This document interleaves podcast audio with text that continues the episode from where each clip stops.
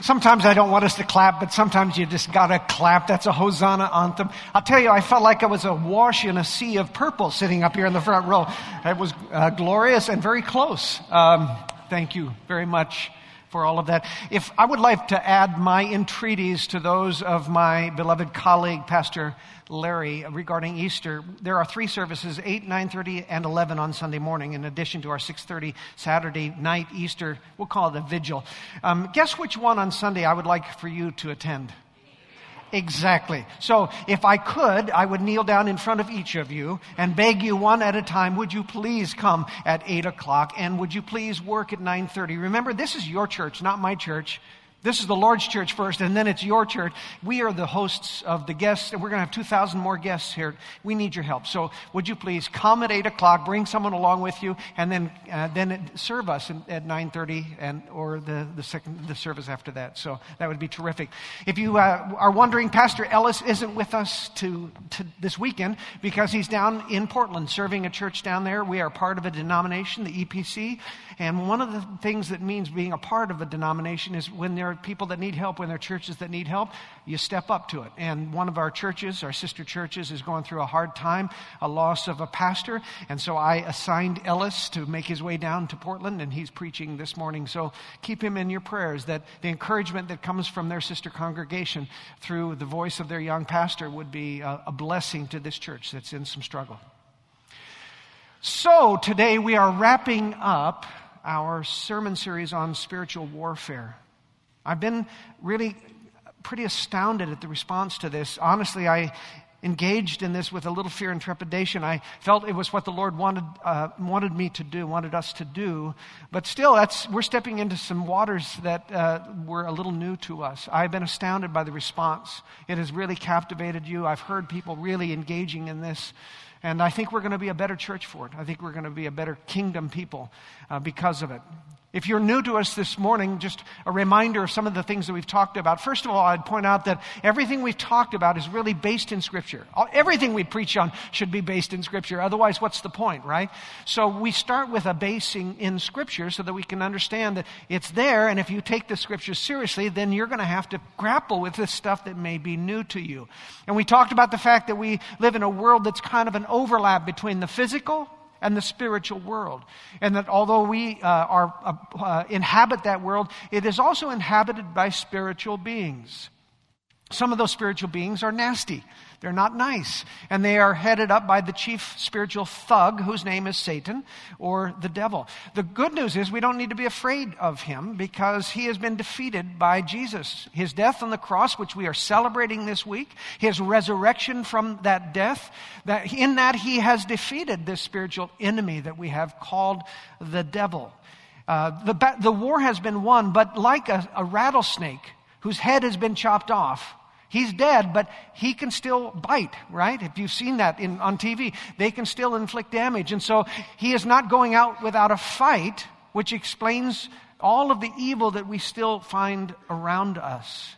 And so, one of the most astounding things for many believers and, and new news for many Christians is this that not only has Christ won the battle, he has conferred on us his spiritual authority to continue to carry out warfare against this enemy of our souls, the one who wants to kill and steal and destroy, the one who wants to keep others from coming to Christ, and those who have come to Christ, he wants to keep them ineffective. So we are talking about what it means to work, to function in the spiritual authority of the name of Jesus Christ. And then last week, Pastor Ellis preached about footholds. Remember the word topos uh, a place where the enemy can get. We, we belong to God. If we are Christians, and, and if you're not a Christian, I'm not, I'm not speaking to you, although you're welcome to listen in, but, but um, if you are in Christ, if you have received Christ, His Holy Spirit, it lives in you, then, then you are already God's. You've been bought and paid for with a, a price. But one of the things that the Bible teaches us is even those who belong to the Lord Jesus, there are ways that the enemy can get a foothold in their lives. They can paralyze them, they can render their witness less and less effective. And so, one of the things that we want to talk about is how then do we diminish that power? How do we minimize the impact of Satan? How do we close those doors so that they can't get in? He talked about that with a, a really a very disgusting illustration. Remember the illustration that Ellis shared last week? It made me sick just listening to it of a, of a dog that got sick in the middle of the night and, and an automatic vacuum cleaner that spread the joy all over the floor.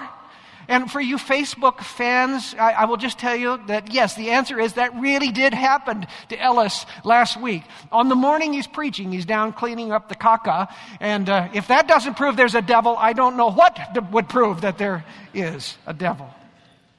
So I want to complete uh, our series today by talking about a battle plan for how we deal with these satanic footholds that, that the enemy wants to get in our life. A pastor friend of mine, Mike Riches, uh, has written a book I found very helpful. He serves right down the street, and I want to acknowledge uh, his contribution to what I'm going to be sharing with you. Uh, it'll be a little different. You'll find in the bulletin on the inside page uh, some room for you to take notes. I think this is important enough that I would love for you to capture the, uh, the five points that I'm going to make. I would like to have you write them down, take them home, Take a look at the scriptures that accompany them to be sure that what I'm saying really is scriptural. You're always welcome to test me on that, uh, and I hope you'll find it consistently to be the case. And, uh, and then let's see this week how we are doing in each of these areas. So, this is how we're going to conclude our series. Our text for uh, the morning comes from 1 Peter. We remember, of course, that Paul writes a lot about spiritual warfare. Jesus himself carries out spiritual warfare. But today I want to hear from two of the really important apostles. Peter, who was the chief of the apostles, and, and his compatriot James. And both of them address the same issues too. So you're listening to a universally uh, consistent voice from the apostolic witness of the church. And Peter uh, has these things to say to these Christians who were in exile, uh, who were uh, fleeing persecution at the time. Here's what Peter had to say. First Peter chapter 5, verses 6 and following. Humble yourselves, therefore, under the mighty hand of God, so that at the proper time he may exalt you, casting all your anxieties on him because he cares for you. Be sober minded, be watchful. Your adversary, the devil, prowls around like a roaring lion seeking someone to devour. Resist him. This is the word of the Lord. Holy Spirit, would you please uh, be present this day so that these words that I speak will be your words and that they will be transformative not only in our minds as we are renewed, but in our hearts as our minds or attitudes are changed. Make us more effective soldiers for Jesus, we ask in Jesus' name. Amen. I saw a horrific uh, news account that came out of Indonesia this week. I wonder if any of you saw it. Uh, the account was this a, a young 25 year old man named Akbar was swallowed whole by a reticulated python. Um, the, the bite marks, it was a 23 foot snake. And the bite mark suggests that the snake attacked him from behind while he was out harvesting palm oil in his field. It's, you know, I don't care how you feel about snakes, that would be an awful way to die, it, wouldn't it? To be, to be stalked and to be ambushed by a deadly predator. What a horrible way to go.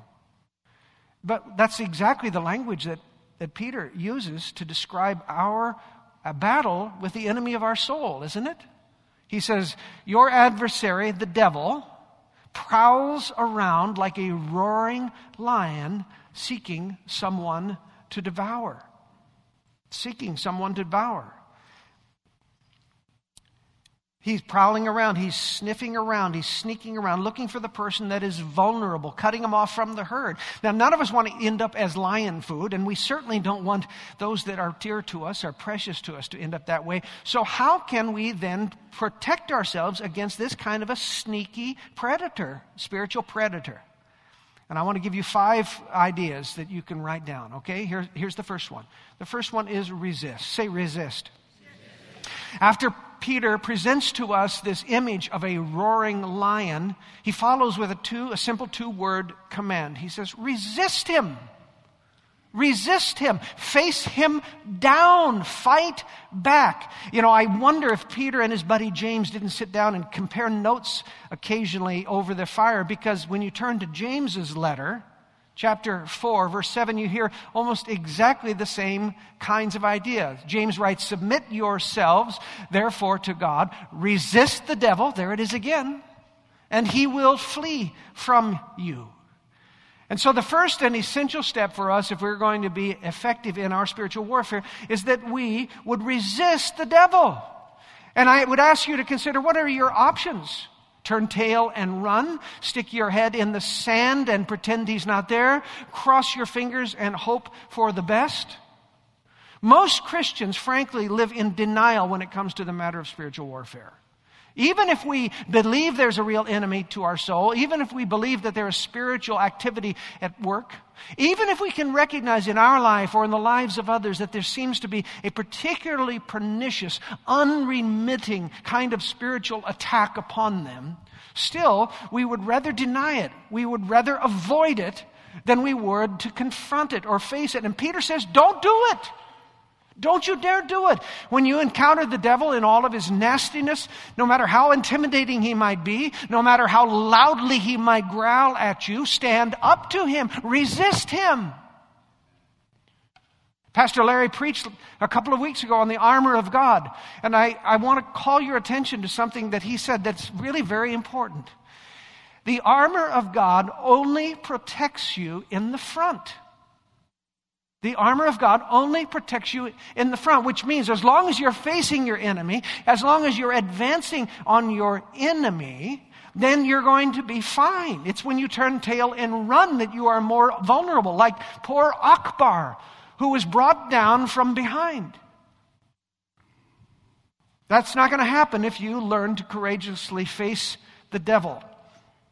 And by the way, do you know what happens when we do resist the devil? It's the same thing that happens most of the time when we face any bully. What do they do when you stand up to bullies typically? They run away. That's exactly what James says will happen. Resist the devil and he will flee from you. Resist the devil and he will flee from you. Palm Sunday, it strikes me, is a perfect illustration of this point. Jesus could have stayed up in Galilee where he was safe, where he was popular, but he knew that the devil was prowling and growling down in Jerusalem. And so he makes his way down to Jerusalem to take him on. And when we have this image of Jesus riding in on the donkey, it's kind of a sweet, uh, sweet image of this processional. But as a matter of fact, it was a declaration of war on Jesus' part. Because this was messianic psalm stuff.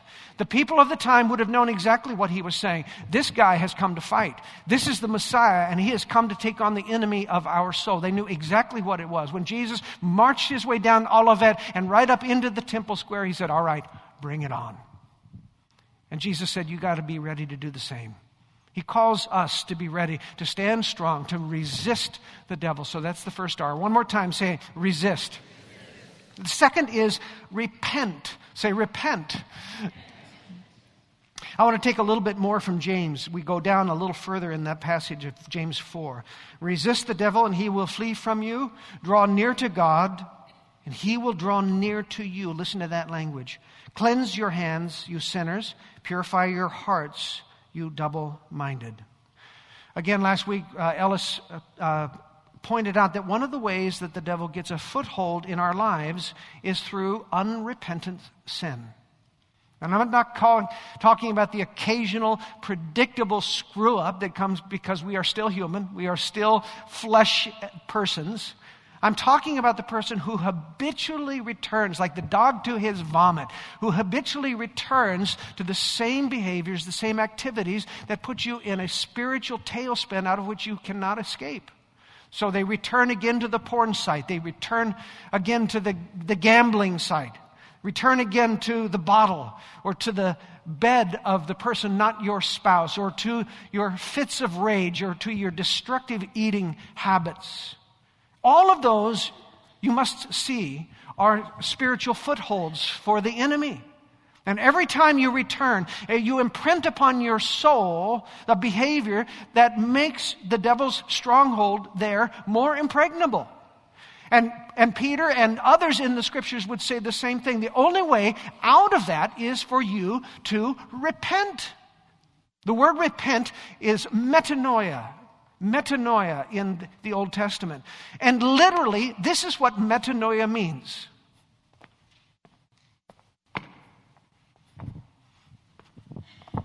That's metanoia. You're walking one direction, you stop, you turn around, and you go the other way. We catch a flavor of it when James says, draw nearer to God. Because if you're walking away from God in behavior, in practice that's destructive, the only way that you're drawing near to God is to stop going that way, turn around, and come the other direction. Repent. It's saying, I'm sorry, God, I need your help. I don't want to give the enemy a foothold in my life. I'm not going to go that way anymore. I'm going to turn around and come the other way. Last week, after Ellis's message, there was one man who heard the, heard the account and it convicted him. You see, he has been uh, involved in non Christian, occultic spiritual practices. He had in his possession some spiritual tokens, some emblems that were part of that faith. And the man, as he listened to the way that these can give footholds, uh, in your life. He went home and collected all of those tokens. He brought them back to the church that night, found one of the prayer partners who was still there, and said, Will you help me burn these up? because I want to break the bond with this past. That is repentance. That is a change of heart, a change of direction. I want to remind us that repentance and forgiveness is a centerpiece of the Lord's Prayer, right? Do you remember back that far? Forgive us our forgive us our debts. And do you see also that it is a two-way street? What's the rest of the phrase? As Forgive us our debts as we forgive our debtors. In other words, Lord, even as I confess my sin to you, repent, turn back to you, come near to you, and receive your forgiveness, I understand that I will only experience that forgiveness to the degree that I am willing to forgive the one who has offended me, who has abused me, who has hurt me. And here I'm going to say something that for some of you will be the hardest thing of all, perhaps, to hear. Unforgiveness is one of the strongest footholds the devil can have in your life. Unforgiveness is one of the strongest footholds the devil can have in your life. If, if someone has harmed you or offended you or abused you and you have not been able to release that through forgiveness, then Satan has a foothold in your life. Now, I'm not saying you should continue on in that abusive behavior. I'm not saying that your pain is not real. I'm not saying that the person who has so offended you ought not to receive justice, that justice should be done. I'm not saying any of those things. What I am saying is that until you can truly forgive, even the most grievous offenses against you, Satan still has you in his jaws. So we need to resist, we need to repent, and we need to rebuke. Say rebuke. I'm repeating myself here, but uh, it is an important point, and I need to come back to it. Um, one of the most important weapons in spiritual warfare, one of the ways that we resist the devil is by short verbal commands spoken to Satan. And, and I would remind you, these need to be what? Audible, out loud. Why? Because the devil and his spirits cannot read our minds. They don't, they don't know what we're saying. The way that we take authority in the name of Jesus is to speak out loud to those spirits that we want to de- command to leave us alone. And we learn this from Jesus, remember. Again, all of this is based in the ministry and life and teachings of Jesus and his apostles. We saw it in Jesus' treatment of the demonically possessed people, the exorcisms that were such a big part of his ministry. We even see it at the very first encounter with the devil, which took place in the wilderness when Jesus was being tempted. The, if you recall, the only words that Jesus spoke that weren't right out of Scripture were these words Begone, Satan. Begone, Satan. And shortly after that, that was the end of it. And, and, and the response of the devil was, by the way, we read, and the devil left him. It's just as James said would happen. When you resist the devil, when you rebuke the devil, he will flee. If Christians could simply add these three words to our spiritual vocabulary. If, when we discern that there's something spiritual going on in the life of ourselves or others, if we could just have the courage, I mean, we might pray about it, but if we had, could have the courage to pause and to speak those words, Be gone, Satan. In the name of Jesus, be gone, Satan. I don't know that we really understand the, the added power that that would bring to our spiritual lives. Resist, repent, rebuke, and receive. And again, I repeat myself, and again, it's because it's so important. We need to learn when we rebuke the enemy, when he leaves, we need to immediately receive the refilling of the Holy Spirit. Again, Jesus teaches this. In Matthew 12, he talks about how when you chase an unclean spirit away, if he returns and finds the place still empty, he will not only come back, he'll bring seven of his thuggish friends along with him. Jesus says you need to fill that place with the Holy Spirit. This combination, this, the name of Jesus and the infilling of the Holy Spirit is a potent recipe for spiritual victory. We do not have any authority except the authority that has been conferred upon us by Jesus Christ in His name. And we do not have any power except for the power that the Holy Spirit confers on us by indwelling us. The two words that we learned this, this season were exousia and dunamis. Exousia is power, uh, is authority. Dunamis is dynamite, it's power. And in the name of Jesus and in his, the power of His Holy Spirit, we have both of those things. And please, let's not get into an argument about the second baptism of the Holy Spirit, as some uh, churches love to fight about, whether there's only one filling of the Holy Spirit or the second filling of the Holy Spirit. Please, let's not go there. When Paul wrote the Ephesians, he said, be continually filled with the Holy Spirit. Why would you want to stop with one or two? Why would you not want a third, a fourth, a fifth, a daily encounter of the Holy Spirit? And why do we need another infilling of the Holy Spirit? Why? I've told you this before. Because we, we leak. We leak. We're like the pathetic helium balloons that have hung around for five days and suddenly they look like this, all wrinkled and saggy and pathetic. We leak. And so we ask the Holy Spirit to fill us up again. I'm a spiritual guardian for several boys. And, uh, and I pray the same thing for each of those boys every morning. Lord, please, will you fill Reed with your Holy Spirit? Will you fill Ezra with your Holy Spirit? Will you fill Walker with your Holy Spirit? Will you fill Alex with your Holy Spirit?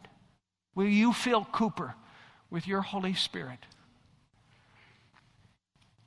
Every time you engage in spiritual warfare, you should gird yourself with a prayer that the Holy Spirit will fill you, will empower you, will grant you gifts of discernment and faith and courage, and will fill all the empty places left when the unclean spirits flee at the word of Christ. So resist, repent, rebuke, receive, and then finally renew. This is new for us. We haven't talked about this yet, but in in several writings, we read of the importance of, of being renewed. Listen to what he says to the Ephesians Put off your old self, which belongs to the former manner of life and is corrupt through deceitful desires, and be renewed in the spirit of your minds. He said something similar when he wrote to the Romans in a very familiar passage, Romans 12, 1 and 2. I appeal to you, therefore, brethren, by the mercies of God. And he goes on to say, Do not be conformed to this world, but be transformed. How? By the renewal of your mind. So, in both of those passages, we discover that the key to becoming the persons God created us to be, the key to becoming the person that Christ has redeemed us to be, to being transformed to the point where the devil has fewer and fewer footholds in our life is right here. It's in the renewal of our minds. Our battle is won here. We have got to overcome stinking thinking. And stinking thinking shows up in all kinds of ways. It's stinking thinking when we continue to pronounce, basically pronounce curses over our own life. When we say things like, I am not loved, I am not worthy, I am stupid, I'll never amount to anything, that is stinking thinking. Stinking thinking is the, is the kind of patterns where we go back and do the same destructive stuff and the, and the same self destructive thoughts that have kept us all these years in despair or anxiety or unforgiveness or depression. And we must learn to allow the Spirit to change our minds, to renew our minds. So I would ask this what is the key to the renewal of our minds? What is the key to that? Exactly right. This is why I love this woman. She is not only a great choir director, she is a great scholar. It's the scripture. This is the way that we renew our minds. God's word, the more tr- of God's truth that we put in our heart and in our mind, the more of the enemy's lies we chase away. When Jesus battled with the devil in the wilderness, remember, what was his weapon? It was the quotations from the Word of God. He simply quoted out of Deuteronomy. The only words he said that were not Deuteronomy were what? Begone, Satan. That was it. But other than that, he was quoting Scripture. And, and remember this what is the only offensive weapon listed in the armor of God? The six pieces of armor. What's the only offensive weapon? The sword of the Spirit, which is the Word of God. It is this.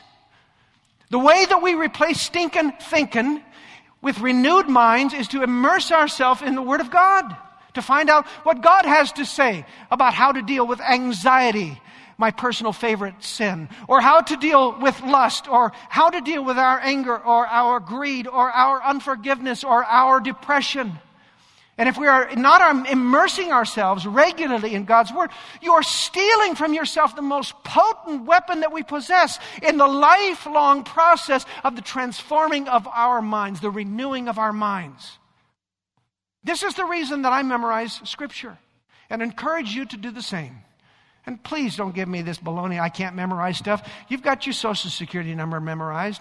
You've got your phone number memorized. You've got your address memorized, some of you. You could memorize if, if it mattered to you. And here's why it ought to matter to you. There are times in your spiritual life when you do not know what to pray. I spoke to a woman this week who is in exactly that state. She is so beaten down, so tired, that she doesn't feel like she can put two of her own words together. And I have been in that place, haven't you? Where you're just so down, so dark, so discouraged that you just couldn't even bring yourself to pray any of your own words. And it is in those moments when, if you have stored away God's word in your heart and in your mind, you can simply allow God's word to pray for you. You recite God's word back to Him. And what better prayer can that be than the, the perfect holy word of God? And so, even in these last months, I have memorized chunks of Philippians, I've memorized chunks of Romans, chunks of the Psalms. That's what I've been living in recently. And it's why you often see that I try to memorize the text for the, pre- the sermon that I'm going to preach. That takes more effort.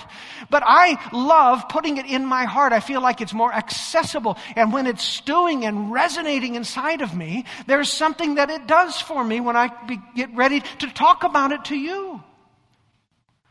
And, and most of all, having God's word in my heart, in my mind, is the way that it renews me when I find the devil whispering the same old, stale lies of insecurity or incompetence or inadequacy that he has whispered to me all of my life. If you were to take one Bible passage, and I'll give you one, you can write it down Philippians 4 4 and following. Philippians 4 4 through 7. You know that one because we were working with it earlier. Rejoice in the Lord always. Again, I say rejoice. Let your reasonableness be known to everyone.